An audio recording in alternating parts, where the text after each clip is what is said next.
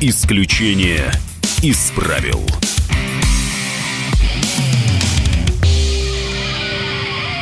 Здравствуйте, друзья. У микрофона Роман Голованов. В этой студии журналист Максим Шевченко. Максим Ильич, здравствуйте. Здравствуйте, дорогие друзья. Этот час говорим о главных новостях дня, о расследованиях, которые проводила «Комсомольская правда». Ну а в девять часов в наш эфир при- придет Ксения Собчак. Поспорим о Сталине и о том, почему в России... Не хочу я спорить о Сталине, Ром. Почему о Сталине? Мне интересно, Ксения Анатольевна, говорить о политике, о Петербурге. Это одна о Сурен... из... Что мы все Тем. время как гастролируем, так, Собчак, понимаете, все время о Сталине.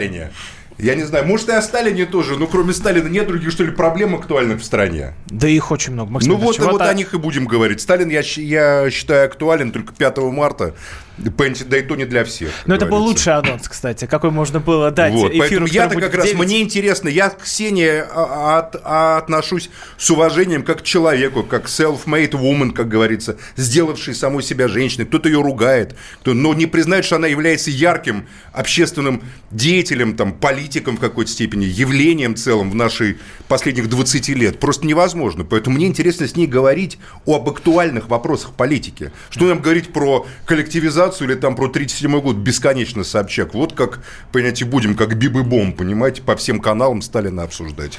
Мне кажется, интереснее есть тоже моменты. Да, это будет в двадцать один ноль ноль Максим Шевченко против Ксении Собчак. восемь восемьсот двести ровно девяносто семь ноль два, телефон прямого эфира. Можете подключаться к нашему разговору, будем активно принимать звонки. В нашей студии специальный корреспондент «Комсомольской правды» Алексей Овчинников. Алексей, добрый привет. Вечер. А, так совпало, что твое расследование про тарифы на ЖКХ, как их в одной из областей попытались снизить, но об этом вот ты сейчас расскажешь поподробнее, вот совпало, вот интересная тема совпало, совпало с новостью, что глава антимонопольной службы заявил о том, что а, россияне в два раза переплачивают за услуги за ЖКХ. Ну, то есть по себестоимости на, на сто процентов накручивают.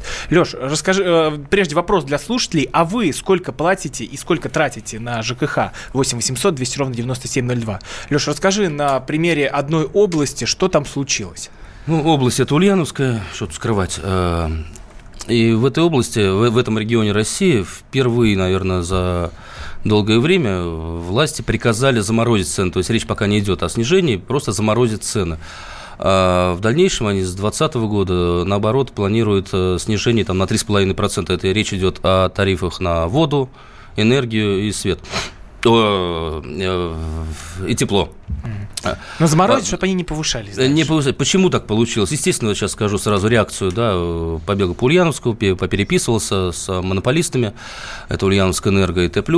Сразу говорю, что это речь не...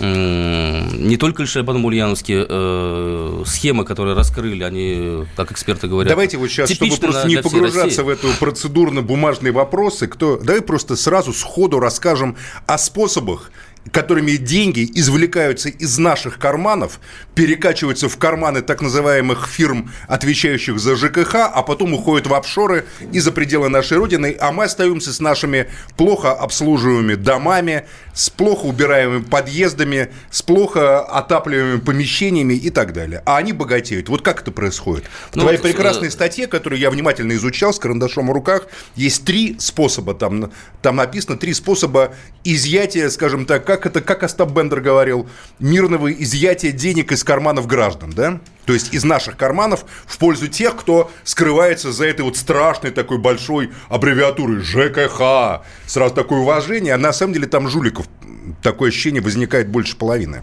Вот да, как, давай, как нас надувать? Смотрите, расскажи. Во-первых, эксперты проверили... план, который они ставят и вбивают в тарифы, те же монополисты, с, фактическим, с фактическими расходами. Проверили с пятнадцатого по семнадцатый год, три года всего, да, обнаружили, то есть ничего не меняется год от года, схема типичная для всей страны. Вот первая схема – собрать много, потратить мало. То есть, условно говоря, а, это первая схема, значит, вот условно говоря, как там у тебя описано? Условно говоря, давайте сто рублей, ребят, например, по, по да? полкопеечки, видите, повысился эн дэ эс, там повысилось сто, да. а, у нас есть оборотные средства, и хватает только на то, чтобы вот обслуживать то, что есть. Да? То есть, затраты растут, условно, нам говорят, нам что затраты, раст... за... затраты выросли на сто рублей. Да, вот на сто рублей, ребят, нам, нам надо собрать да. с вас сто рублей. Чтобы у вас все было хорошо, в ваших подъездах, в наших. Вы же хотите, чтобы у вас было все, свет, тепло, да. трубы не размораживались. А на самом деле они они выросли а, на двадцать рублей. Нам нужно заплатить, например, налогов на сто рублей. Да. А, вбивается в тариф по полкопеечки, размазывается на всех. А, фактически проверили, что они, нам, условно говоря, не буду, не буду там миллиарды говорить, хотя сам миллиарды, речь о миллиардах, только по Ульяновской области, а, потратили двадцать рублей. То есть а, резонный вопрос, а где восемьдесят? Да. А, ответ простой, ребят, понимаете, эти деньги, э, то есть, э, казалось бы, да, вам еще на четыре года хватит этих ну, четыре раза ну, по двадцать. Давай мы сейчас не про них, вот где деньги? Давай, а, это где? Считается экономией чистой прибыли компании. То есть, а деньги году... у нас просто забрали, да, правильно? Да, а фактически потратили меньше. То есть, эти восемьдесят рублей могли бы потратить на благоустройство наших домов, подъездов, квартир. То же самое, да, с ремонтом. Ребят, мы отремонтируем на сто рублей старые столбы там, да? Вы да. не хотите, чтобы рухнуло там все это однажды? Фактически, по факту обнаруживают, что они отремонтировали там на двадцать рублей, те же самые, да? Где восемьдесят? А вот теперь у меня возникает вопрос. Вот эта коммерция, нам говорят, ну а как иначе, это же рынок, тут вот как бы цену назнаешь, там назначаешь, не хочешь, не покупай. Или это все-таки жульничество? Когда, ну, жульничество, это, наверное, когда, когда тебя должен будет... определять уже такие не, вещи. Не, ну почему? Мы тоже как журналисты можем говорить, мы же не называем там, там Иван Иванович жулик, правда? Ну, мы говорим общую систему. Такое. Ну, лукавство или это жульничество? То есть нас обманывают? Ну... Если честно, в чем нас обманывают? Да. То есть с нас собирают денег больше за ту услугу, которую не оказывают. Которые, за ту услугу, которую нам не оказывают. Да, за тот же ремонт. Это первый способ изъятия денег из наших карманов, да? То да, есть завышение, это, завышение это тарифов, завышение платежек. Да. Вот мы, потому что мы же доверяем, мы же по инерции, большинство граждан считают, ну как ЖЭКи, как... мы же до сих пор, многие люди думают, что это ЖЭКи, там ДЭЗы, РЭО советские, да? Хотя это давно уже какие-то коммерческие, ну, это частные управляющие компании. компании. Речь идет о монополистах, да. которые поставляют Нет. энергию и тепло. Кто-то, кто-то хорошо из них работает. Мы не хотим, как всех мазать Нет, одной всех краской. Нельзя. Да, тем более много краской. МУПов, вот эти, то, что говорится, да, управляющие компании. Они, на думаю, самом деле там, там. находятся в, таком, в плохом состоянии. Вот. Но, значит, это первый способ. То есть они просто как бы говорят, вот они, кстати, монополисты, да, конкуренции-то нету там особо. Это, да, гарантирующие поставщики по Ульяновской области. То есть у них там вот нету, там, допустим, трех-четырех компаний, которые бы сказали, а мы вам дешевле дадим. Там, вот, а, они не смогут обслужить другие регионы, район, например, города, потому что там далеко везти, и, сами понимаете, это передача а будет. Тендеры, тендеры на подряды, это же как-то распределяются, вот какую компанию пускает на рынок, например? Как компания заходит? Да, как она заходит? Ну, это рынок частный, вы можете создать ее и спокойненько договариваться. Ну как? Ну, ну вот, допустим, мы втроем создадим компанию. Да, как нам войти на рынок? Ну, это управляющая области? компания, вы говорите о управляющей компании, которая обслуживает дома. Да? Потом да. надо закупать энергию и вбивать а, то есть, туда ну, как дворников вот нам, и так далее. То есть закупить энергию, мы сможем закупить энергию? Вот энергия вы выставляется можете... на свободный рынок разве? Это или, или там монополисты. Все... Вот Ульяновскэнерго, например, да, она да. обслуживает там львиную долю Ульяновской области. То есть а, все-таки на это какая-то согласованная коррупция. Коррупционная схема, будем откровенны. Ну, возможно, потому что войти проверять. на этот рынок без того, чтобы с кем-то поделиться, просто невозможно. Правильно ну, ведь? Они там просто есть, они там всегда были. Это первый способ, значит, завышение тарифов. Второй способ, изъятие это, денег. Речь тоже о завышении тарифов. Есть такая штука, как должники, да. Эксперты говорят, что половина из них, ну, это неблагополучные семьи, люди, которые по каким-то причинам не платят.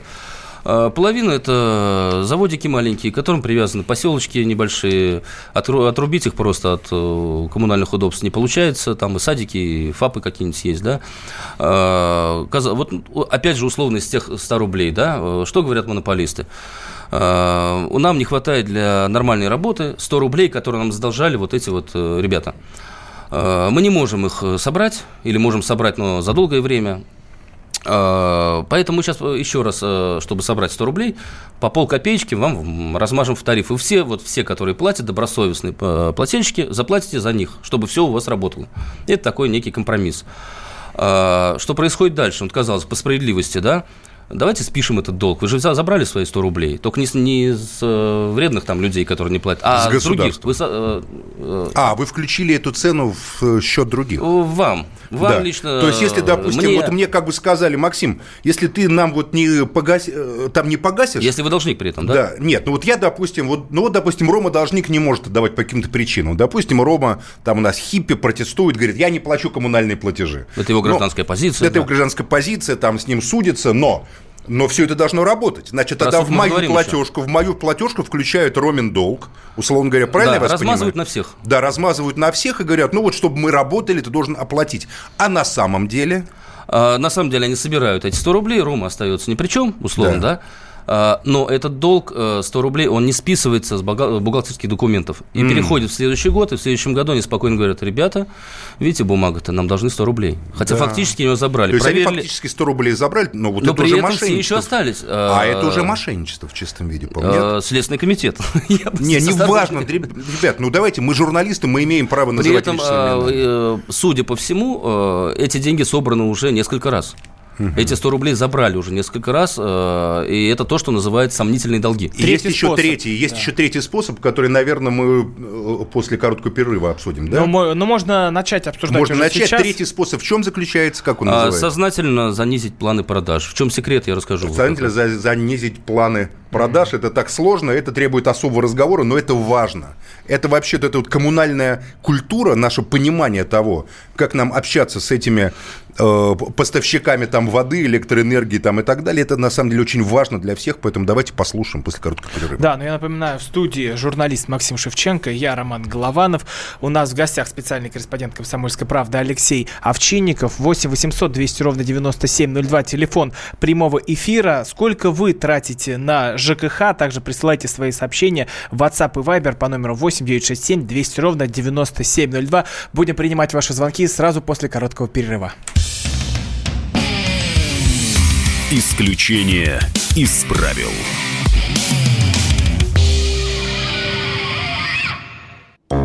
Британские ученые доказали: главное вовремя. Утреннее шоу «Главное вовремя» с Михаилом Антоновым и Марией Бачининой слушайте по будням с семи до одиннадцати утра по московскому времени.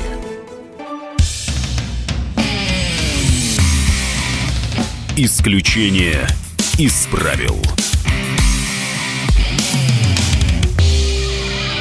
Продолжаем эфир. У микрофона Роман Голованов. В студии журналист Максим Шевченко. У нас в гостях специальный корреспондент «Комсомольской правды» Алексей Овчинников. Обсуждаем мы тему ЖКХ. Глава Федеральной антимонопольной службы заявил, что по большинству коммунальных платежей э, россияне переплачивают примерно сто процентов себестоимости. То есть в два раза дороже обходятся им да. услуги ЖКХ.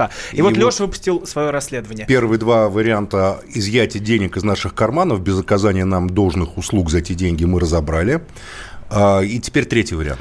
Третий вариант, слушайте внимательно, как это происходит. То есть сначала э, монополист э, и другие компании да, подают, прежде чем будет сформирован тариф, э, он подает свои заявки. Где, э, заявки э, в местную э, региональную э, энерги, энергетическую комиссию, это обычно при Минэкономике местном, э, где рассчитывает, говорит, что, ребят, вот стоит будет там пять рублей условно, да, и в них входит то, то, то, то, то, то, да, вот мы посчитали, вот нам нужно, чтобы окупить свои расходы, плюс налоги и чуть-чуть заработать.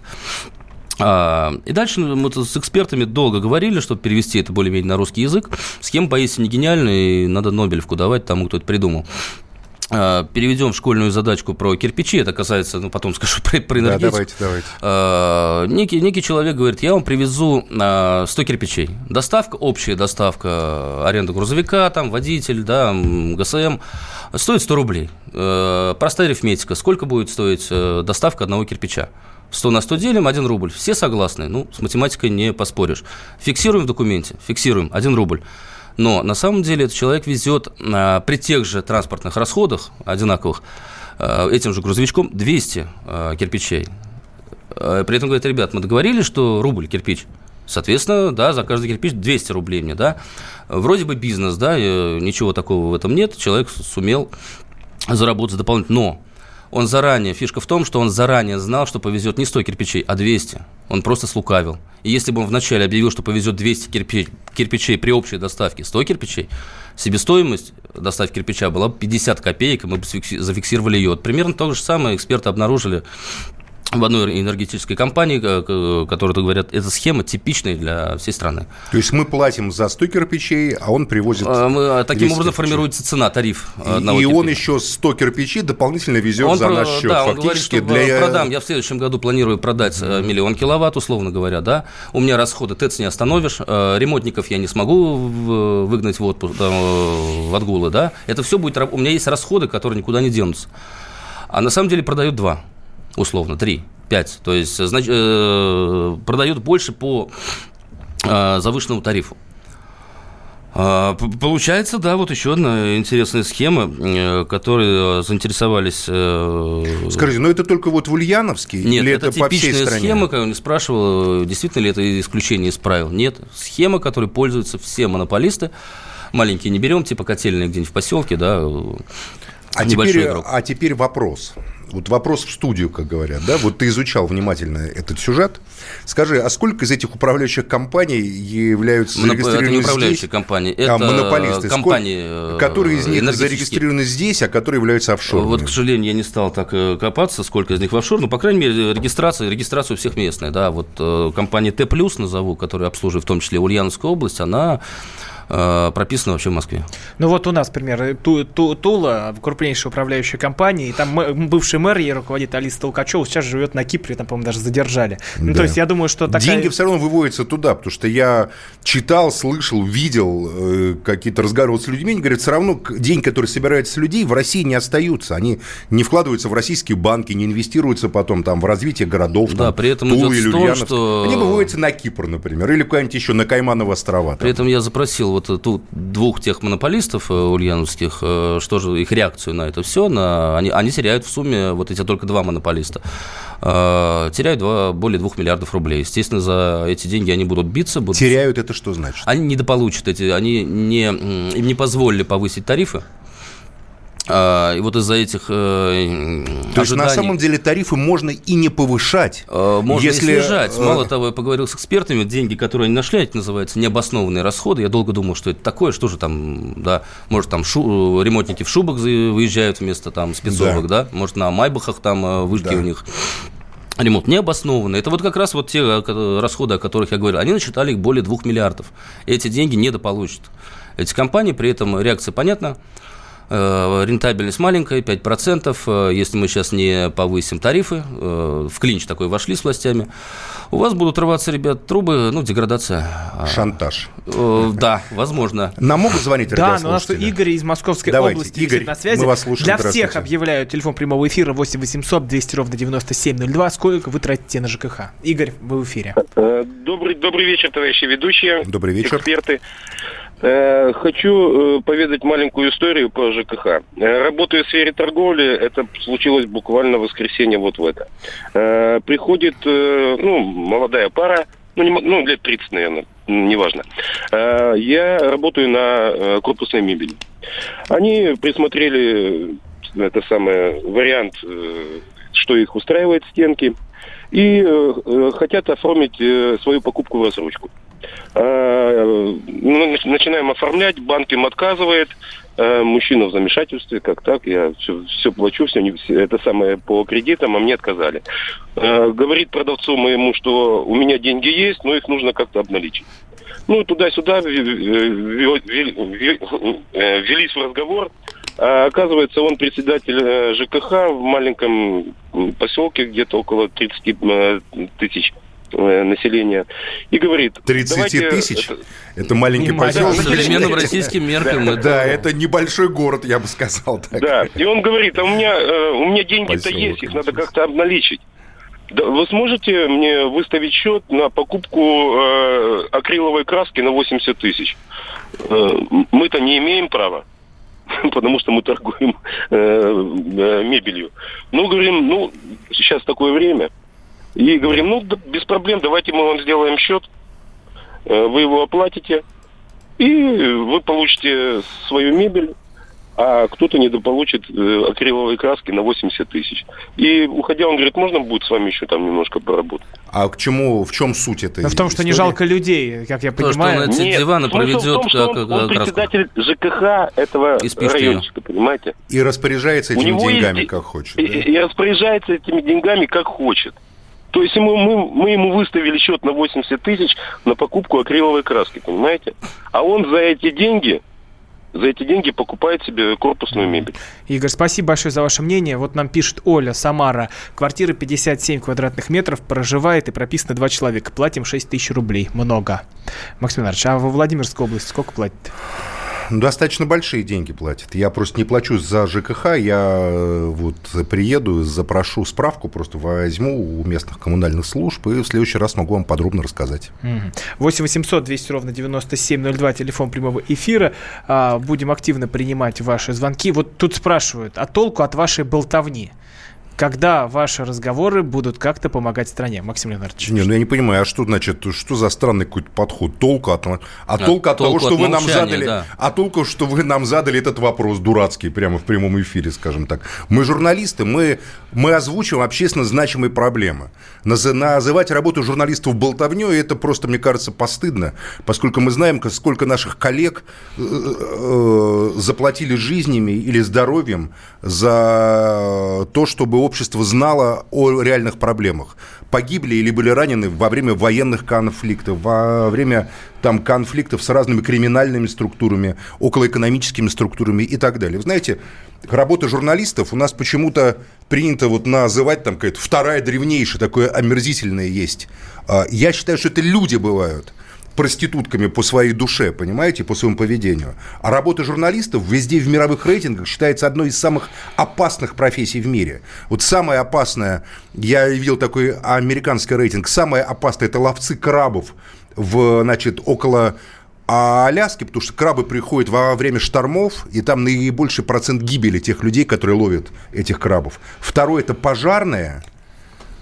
А третье, журналисты, как ни странно, в этом рейтинге стоят. То есть мне не странно, потому что мир полон насилия. Поэтому давайте мы будем уважать друг друга. Наша, мы тут не болтаем, а в эфире, наверное, самой влиятельной газеты России разговариваем о реальных социальных проблемах. Кому не да, нравится, можно не слушать. Всем, а кому нравится, тот, слушая нас, знайте, как вам впредь писать в ваших городах, ваших поселках, больших или маленьких, да, ваших населенных пунктах.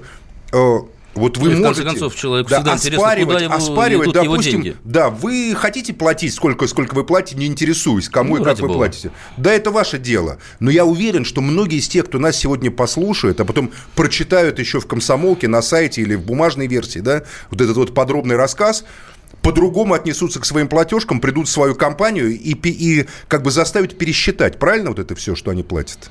Да, и зададутся вопросами, опять же, вот я возвращаюсь к своему расследованию небольшому, да. когда я начитался ответов от монополистов, речь идет пока о двух монополистах конкретных, да, все плохо, деградация, может быть, разрушение систем.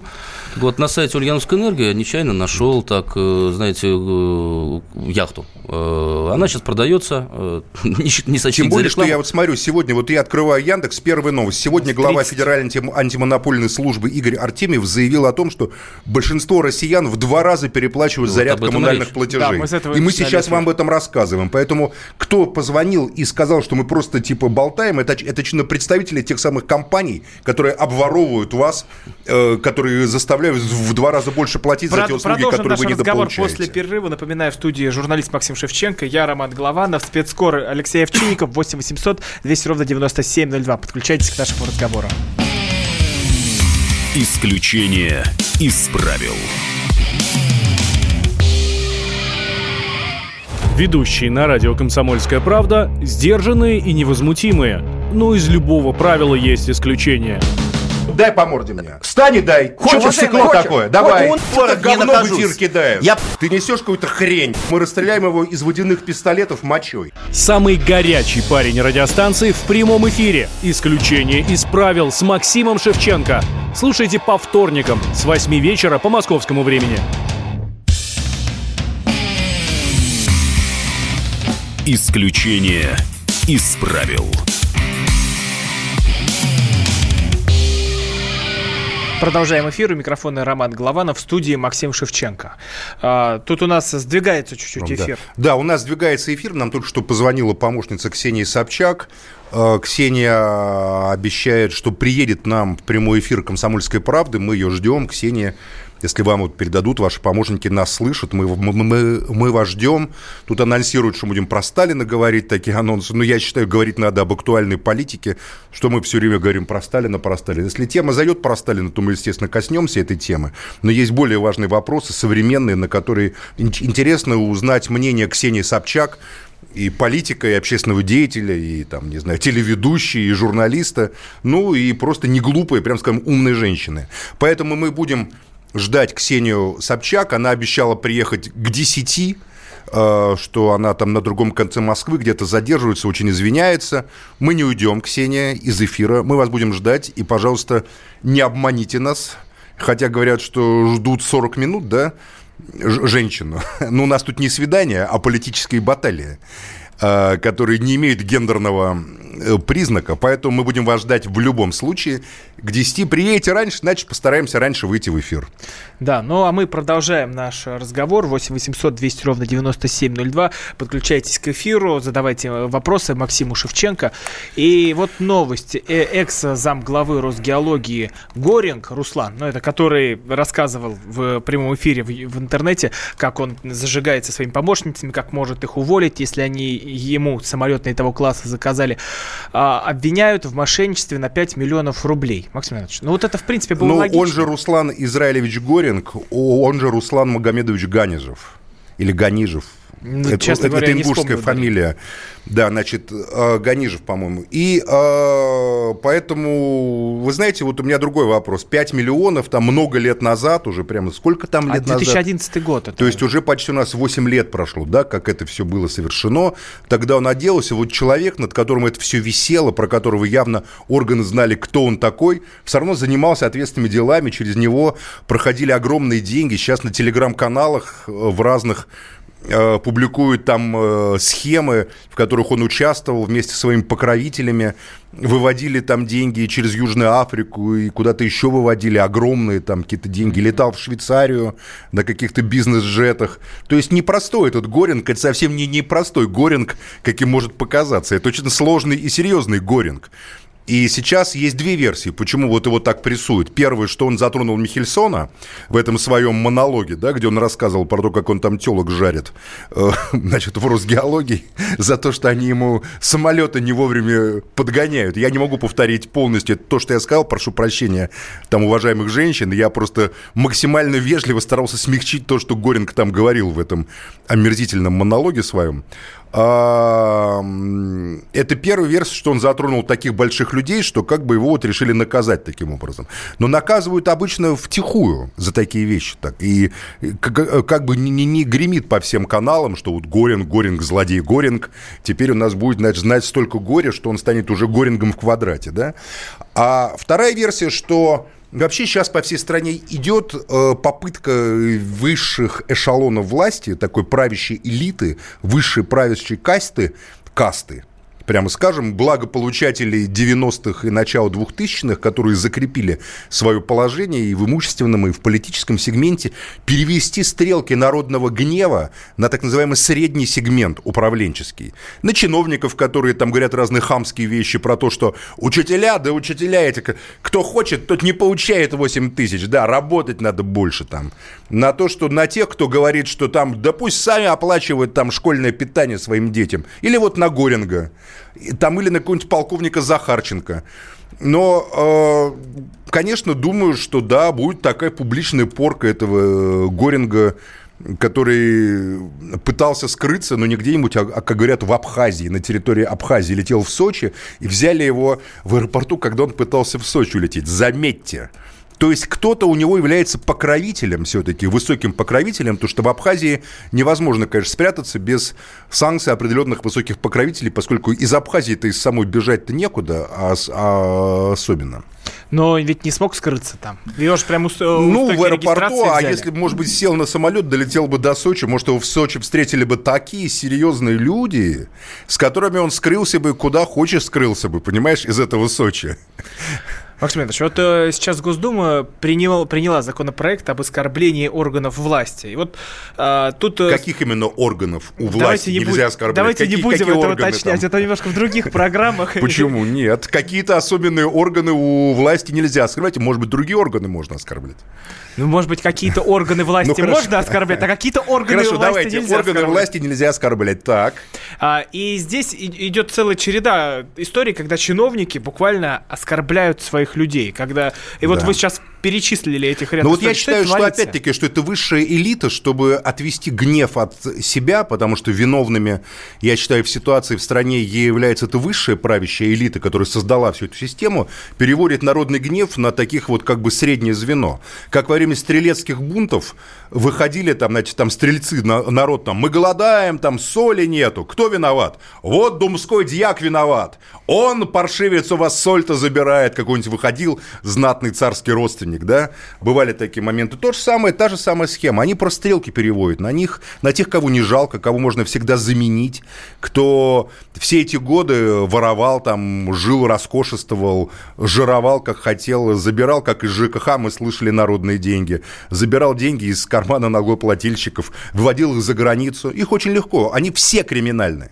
Все практически. Их каждого возьми за жабры, каждого возьми под белые руки. И с каждым можно, как говорится, сразу статью ему просто выписывать. Потому что ничего тут не делалось на законных основаниях. Практически, если кто-то занимался серьезно бизнесом. Поэтому... я думаю, что это вот так вот и в этой ситуации будет. Вот, mm. э, и с Горрингом, и со всеми остальными. восемь восемьсот двести ровно девяносто семь ноль два, телефон прямого эфира. Вы можете задавать свои вопросы Максиму Шевченко. Я Роман Голованов. Максим Иванович. А про оскорбление власти ты хотел сказать? Да, про оскорбление власти. Ну, мне кажется просто, что... это закон абсурдный, который эту власть уже ставит в некое оскорбительное положение, потому что власть, которая является властью, не боится, когда над ней народ смеется или рисует на нее карикатуры, да? А власть, которая боится этого, это власть, которая себя по-настоящему властью-то не считает. Вот, Ром, вот это как с человеком. Вот ты боишься, когда над тобой смеются, там издеваются, подшучивают? Да нет. Если это люди, которых ты воспринимаешь всерьез, да? Вот, допустим, ну, которых ты уважаешь. Там вот главный редактор, там, Владимир Сунгоркин, да, будет над тобой как-то так подшучивать, ты, наверное, обратишь на это внимание, потому что тебе важно, это журналист, там, тебе важно его мнение, да, ты, ты подумаешь, может, я что-то не так сделаю. А если просто какие-то люди будут там над тобой подшучивать? Ну, вот целый чат сейчас таких да, людей. Да, целый чат таких людей. Мы что, должны сейчас, давайте об оскорблении, об оскорблении радиоведущих, нас оскорбляют! Надо все-таки WhatsApp и Viber работает. Народ уже прозвал этот закон законом Чиполлино. Помните, был такой мальчик Чиполлино в сказке Джанни Родари, который жил в таком мире фруктов и овощей, где был там сеньор помидор, там был, значит, лимончики такие, был мандарин, там или главный лимон, и там тоже запрещали распевать песни, которые раз... запрещали, там налог на воздух, на дыхание вводили. Вот наша власть все больше и больше напоминает эту сказку Джанни Родари. Но вы знаете, как это... там или еще другая, это закон Ходжи Насреддина.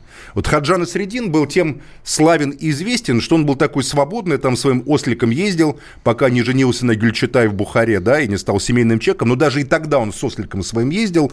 Известно в таком великом советском фильме пелось «Я Ходжа Насреддин, сам себе господин, и скажу, не совру, никогда не умру». А еще Ходжа Насреддин пел такую частушку про эмира Бухарского. Эмир он что? С дерьмом мешок, а вместо головы горшок. Явное оскорбление эмира. И за Ходжой Насреддином бегали стражники, про которых он тоже говорил.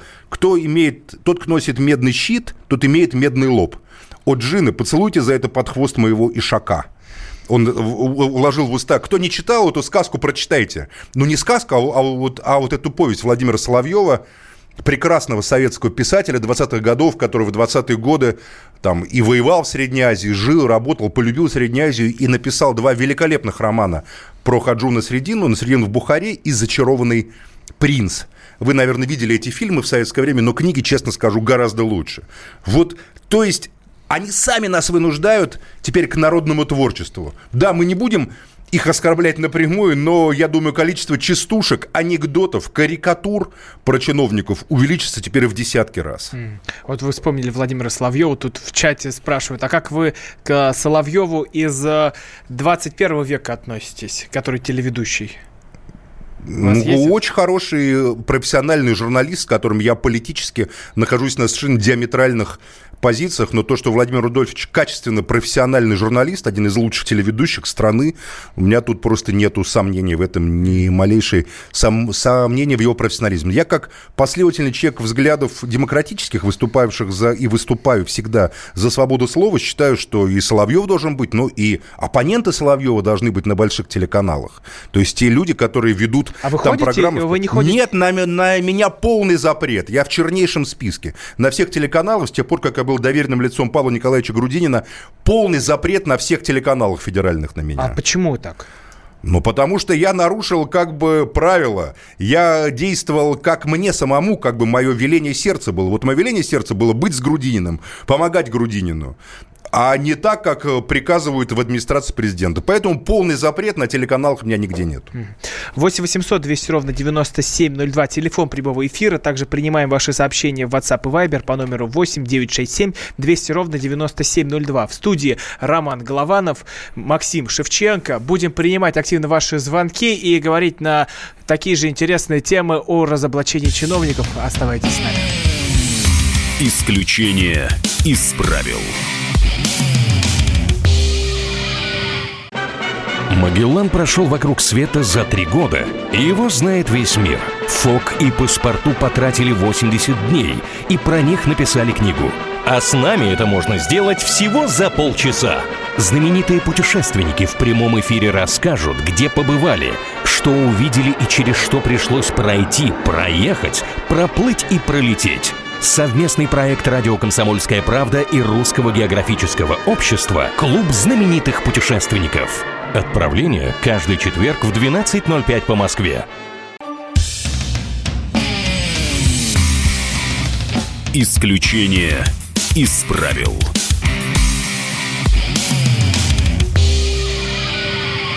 Продолжаем эфир. У микрофона Роман Голованов. В этой студии журналист Максим Шевченко. восемь восемьсот двести ровно девяносто семь ноль два. Телефон прямого эфира. Будем отвечать на ваши вопросы. И вот новость сегодняшнего дня. Задержаны десятки мигрантов на рынках Москва и Садовод. Вот э, на месте работал специальный корреспондент. Законных или незаконных? А мигрантов? Вот сейчас все послушаем. Давайте, на месте да. работал специальный корреспондент ка пэ Александр Рогоза. Давайте его послушаем. Как нам сообщили в полиции, сам рейд был проведен после того, как в течение буквально последней недели в районе рынка Москва произошли несколько потасовок с участием представителей различных диаспор. Но в частности, буквально на минувших выходных недалеко от рынка Москва схлестнулись две группы мужчин, таджики и приезжие из одной из закавказских республик. Они якобы пытались поделить рынок такси около торгово-ярмарочного комплекса Москва. Александр Рогоза, «Комсомольская правда», Москва. Ну и вот как а, сообщает а вот ТАСС... Мне, кстати, интересно, почему мы говорим таджики, а приезжих мы не называем? Что это такое за дискриминация вообще? Почему нас все время стрелкой на таджиков переводят? Да. Что это за республика другая? Что это за приезжие? У нас есть три закавказские республики. Азербайджан, Ар... Армения, Грузия. Вот тогда надо говорить... Максим Иванович, просто очень это сейчас важно, я думаю, для всех услышать. Да, Ксения Собчак не приедет. Вот сейчас мне передали. Почему? А, пока никаких, ну, пока не могут ответить на вопрос. Ну, просто кинула передали, нас, кинула, кинула, передали кинула, информацию, кинула, что Собчак не будет. Все, кто в чате тут нам писал, говорил, увы, увы, увы. Хотя мы ради этого сегодня во много собрались, но отве- поговорить о главных новостях и ждали эфир в девять вечера. Ну, мне, честно говоря, кажется, что это достаточно пренебрежительное и, прямо скажем, высокомерное отношение к радиослушателям «Комсомольской правды», что это неправильное отношение к Ксении Собчак. Так себя не должны вести общественные деятели и журналисты. Ну, всякое могло случиться. Заранее нет, ну что могло Может случиться? Быть, нам, еще... нам сказали, что она на каком-то мероприятии там. Может, она, конечно, в таком состоянии, что просто не может приехать сюда к нам. Такое бывало, Ксения Анатольевна. Мы в интернете, в Ютубе полно, полно видео, которые показывают, что иногда она там к десяти часам вечера уже просто не может никуда приехать. Но, может, что-то другое случилось, я не знаю. Но, по крайней мере... Можно было заранее сказать об этом, и тогда бы мы договорились о чем-то другом. А, а так в день, что это за барыня такая, понимаете? Либеральная барыня, которая, как говорится, сначала говорит, я буду, а потом я не буду. Я понимаю, что она считает себя звездой, но все-таки это даже не Пэрис Хилтон, будем откровенны. Ну, давайте так, возвращаться к тому, что мы работаем не для Ксении Собчак, мы работаем для наших радиослушателей. Она, может, испугалась вопросов про Петербург, может, ей просто из администрации президента позвонили и сказали, не вздумай а Шевченко взяли, идти в эфир. Мне кажется, что испугались как с личных вопросов. Там, Нет, а я лично не задаю личные вопросы, меня не интересует частная жизнь людей. Нет, я уверен, что здесь другое. Но ведь у нас работает прямой эфир, я и слушатели уверен, могут позвонить, я что уверен, что просто, ну, слушатели, я бы отбивал личные вопросы всегда, потому что я никогда не лезу в личную жизнь. Это, по крайней мере, точно вот не моя сфера интересов. А вот политически, я думаю, что и позвонили какие-то кураторы и сказали, ни в коем случае тебя выведут на политические разговоры о современности, а не о Сталине, не приезжай ни в коем случае. Ну, ну, вот подсказывают, что будут вести дальше переговоры, что... По, по, Слушайте, попроб... переговоры ведут Путин с Трампом. Вести переговоры с Собчак, это, знаете ли, как-то даже странно, честно говоря.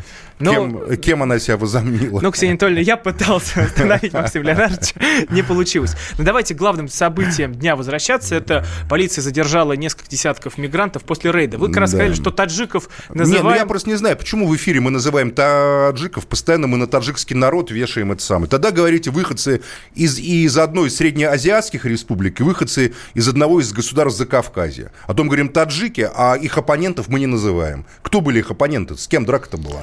Так, тут сейчас я читаю в новостях, что драка была между таджиками и кавказцами. А, ну Кавказ, наверное, это... Не, ну скажем, а выходцы одной из республик ну, а Закавказья. Сложно, а сложно для человека, почему вы там не называют? Там три республики. Грузия, Азербайджан и Армения. С какими, с, с кем была драка? Может быть, это Дагестан, Чечня? Не может Нет, там быть, сказали, Закавказье. А, Закавказье, извиняюсь, Закавказье это я прослушал. Максим Анатольевич, ну вот давайте от таких все-таки деталей отойдем. Как вы думаете, это профилактика межнациональных конфликтов или что это? Ну, я думаю, что это просто разборки между двумя группировками, которые пытаются подмять под себя рынок такси и сотрудничают с каждой из этих группировок силовыми структурами. Но этот рынок, он жестко...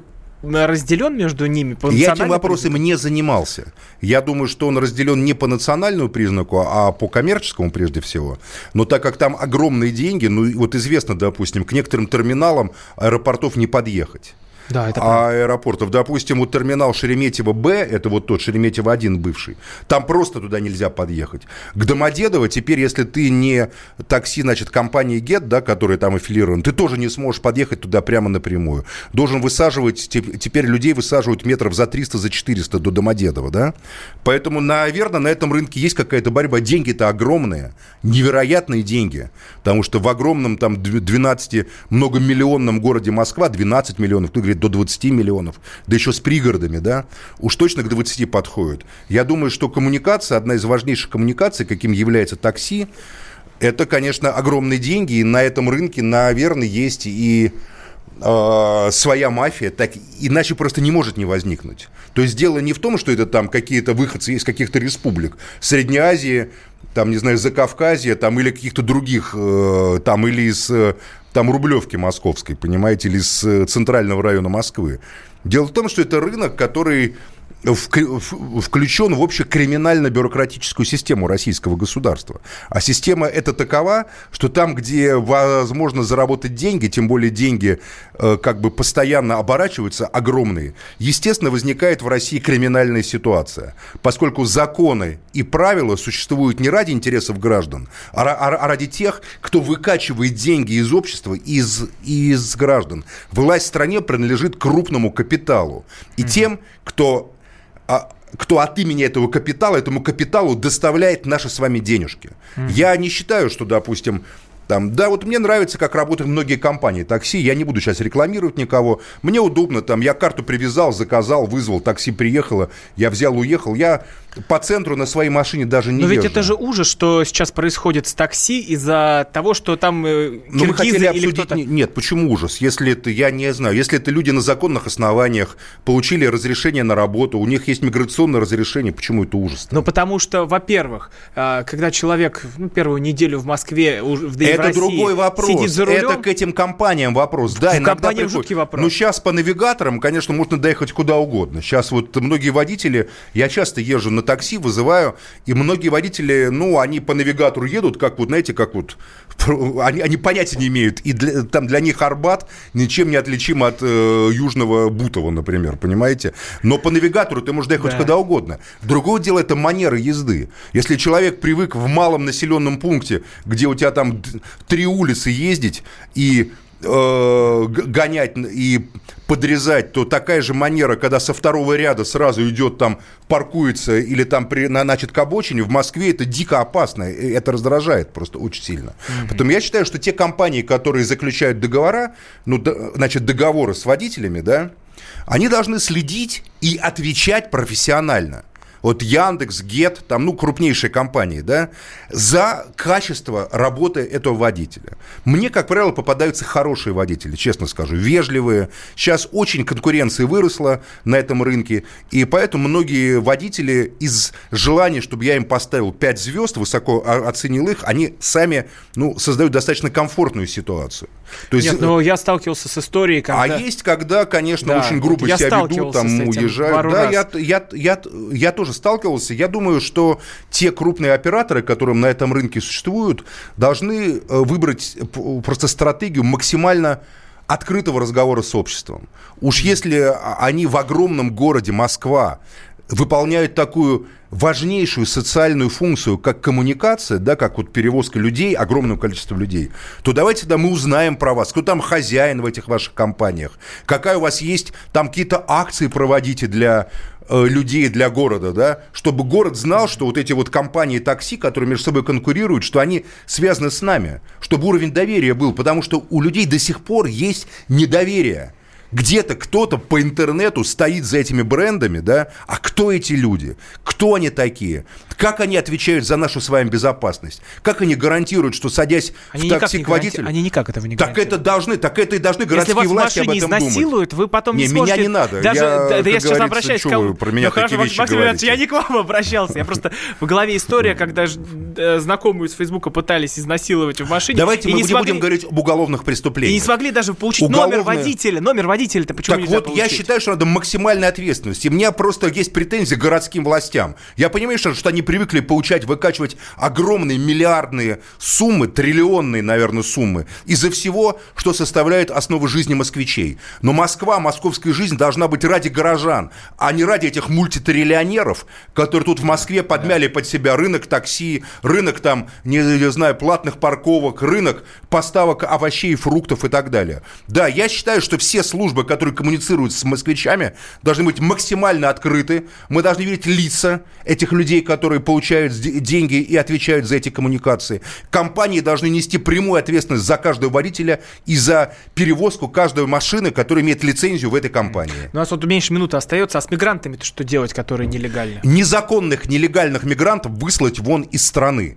Мигрант должен получать пакет. Мигрант должен получать разрешение на работу, билет туда-обратно, медицинскую страховку и место проживания. И все это за счет той компании, которая берет его на работу и привозит из другой страны работать здесь. Я не против того, чтобы люди работали, но с этим нормальным трудовым пакетом. Спасибо большое, Максим Леонардович. Вот не получилось у нас интервью с Ксенией Собчак, но мы будем еще перевести переговоры. Все-таки не буду избегать этого слова. А завтра в восемь вечера Максим Шевченко и Николай Платошкин. Слушайте радио. Да, вот завтра с Николаем Николаевичем я давно готовился.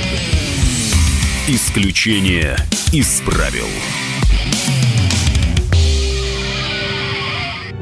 Родные перестали узнавать вас? Коллеги не уважают? Голова идет кругом? Хотите поговорить об этом? В эфире радио «Комсомольская правда» психолог Сергей Аракелян подскажет, как решить любую проблему. Ведь нерешаемых проблем нет. Телефон доверия. Каждый четверг в ноль часов пять минут по московскому времени.